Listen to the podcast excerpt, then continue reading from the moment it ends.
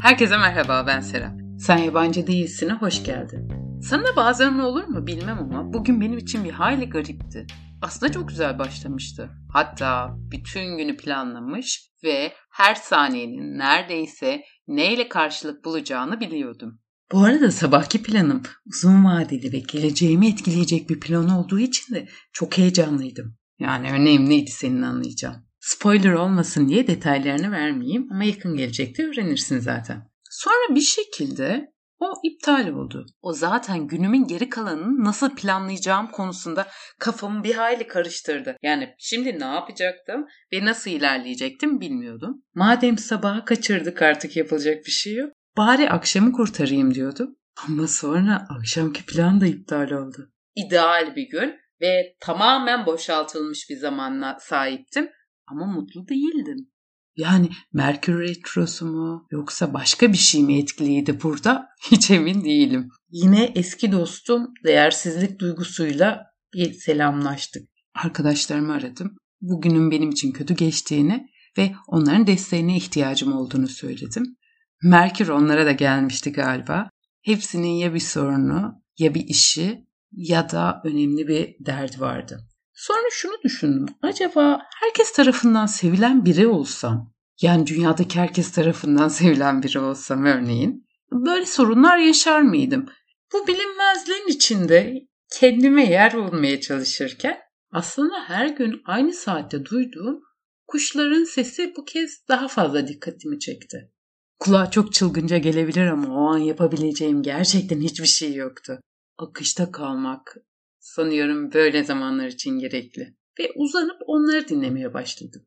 Hepsi çok güzel geliyordu. Sonra birden acaba kuşlarda da bizim gibi kaygılar var mı diye düşündüm. Örneğin aceleyle gitmeleri gereken işler var mıydı?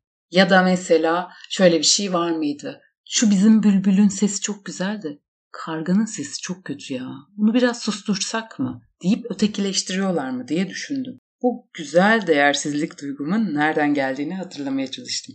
İdeal insan prototipine uyumlanmak için verdiğim çabaların hepsini hatırladım tabii. Eğer düzenli takipçimsen mükemmeliyetçiliğim hakkında az çok fikir sahibisindir. Tabii bu mükemmeliyetçiliğin başladığı bir noktada var elbet. Sanıyorum 8 ya da 9 yaşlarındayım. Eve ilk defa iki tekerlekli bisiklet geldi. Daha önce üç tekerlekli vardı ama onun bir üst level'ı olan iki tekerlekliyle ilk defa o zaman tanışmıştım. Ve öyle hepimiz çok heyecanlıyız. Abim, kardeşim, ben. Deneyeceğiz ve öğreneceğiz bisiklet kullanmayı. Abim denedi ve tabii öğrendi. Kız kardeşim denedi ve o da tabii öğrendi. Ama ben her ikisinin öğrenme çabasını izlerken Onların düşmeleri, kalkmaları, sağlarını sollarını çizmeleri o kadar rahatsız oldum ki. Çünkü benim için düşüp kalkmak öğrenmenin defosu gibi bir şeydi. Ayrıca temiz ve düzenli olmam takdir görüyor ve önemseniyordum. Bu sırada öğrenmek es geçilebilirdi. Sonrasında idealize ettiğim benle hayatımı inşa etmeye devam ederken, tanıyorum lise sonda, tabii üniversite sınavına hazırlanıyorduk çünkü, o dönemki kız arkadaşlarımdan biriyle daha önce hiçbir konserine gitmediğim bir sanatçının konserini organize etmeye karar verdik. Bu sayede bir taşla iki kuş vuracaktık. Hem ticaret yapacaktık hem de onu sahnede izleme şansımız vardı. Asıl önemlisi de pek çok kişinin takdirini kazanacak. Aa ne kadar güzel bir konser düzenlemişler demelerine şahit olacaktık. Hmm, menajerini arıyoruz, konser düzenleyecek alanlar bakıyoruz falan. Bir yandan da şeyi düşünüyoruz. Yani cebimizde para yok bu arada. Konserin geliriyle sanatçıya para vermeyi hayal ediyoruz. Ha, tabii bu kısa bir süre sonra annemlerin kulağına da gitti. Ve bana şunu demeye başladılar. Şimdi sınavları hazırlanıyorsun. Bunlarla uğraşırsan sonra sınavlarda ne yapacaksın? Ben ama kararlıyım. Yani bir yandan bunu yapmalıyım. Kesinlikle yapacağım diyorum. Çok uğraştım dediğinde falan yaklaşık bir ay sürdü bu uğraşımız. Ama sonunda konseri organize edemedik. Tabii benim gibi mükemmeliyetçi biri için bu büyük bir yıkımdı. Ama Yiğit'liğe bok sürdürmemek için normal böyle şeyler deyip geçiştirmeye başladık. Ayrıca üniversite sınavı var. Bunlar varken bunlarla uğraşmamamız lazım diye de annemlerden duyduğum şeyleri çevreme söylerken buldum kendimi. Üniversiteyi kazandım. O süreçte öğrendiğim hiçbir şeyi okulda öğrenmedim. Aynı zamanda kendi yetersizliğimle de yüzleştim. Okuldan çıktığımda aynı şeyleri yapabilme cesaretim asla yoktu.